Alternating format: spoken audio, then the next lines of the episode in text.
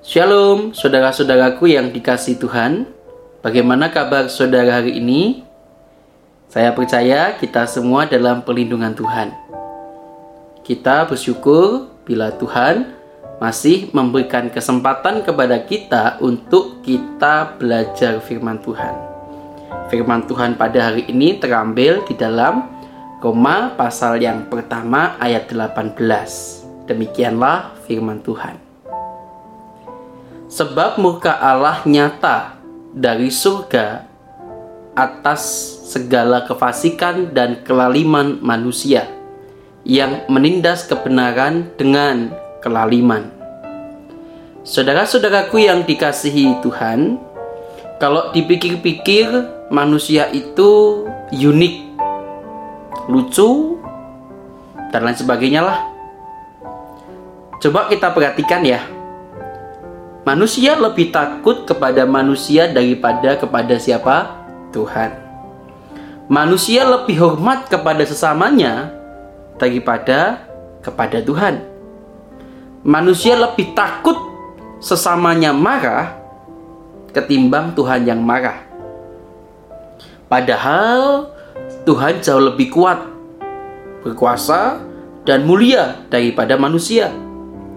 Coba deh lihat dalam keseharian. Banyak orang bekerja dengan baik ketika ada pengawas.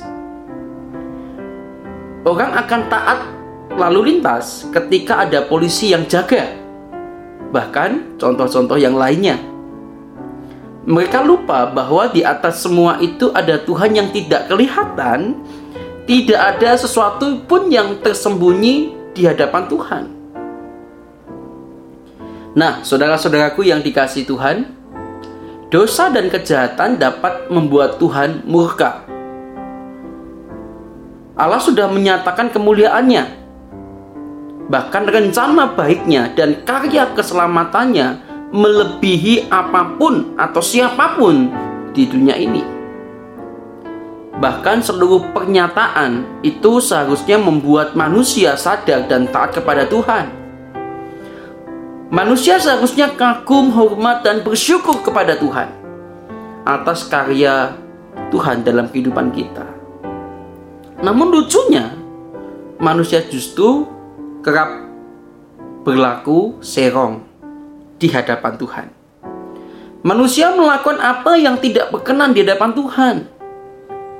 Manusia masih mengisi pikirannya dengan hal yang sia-sia dan gelap Bahkan manusia hidup seolah-olah tidak mengenal Tuhan.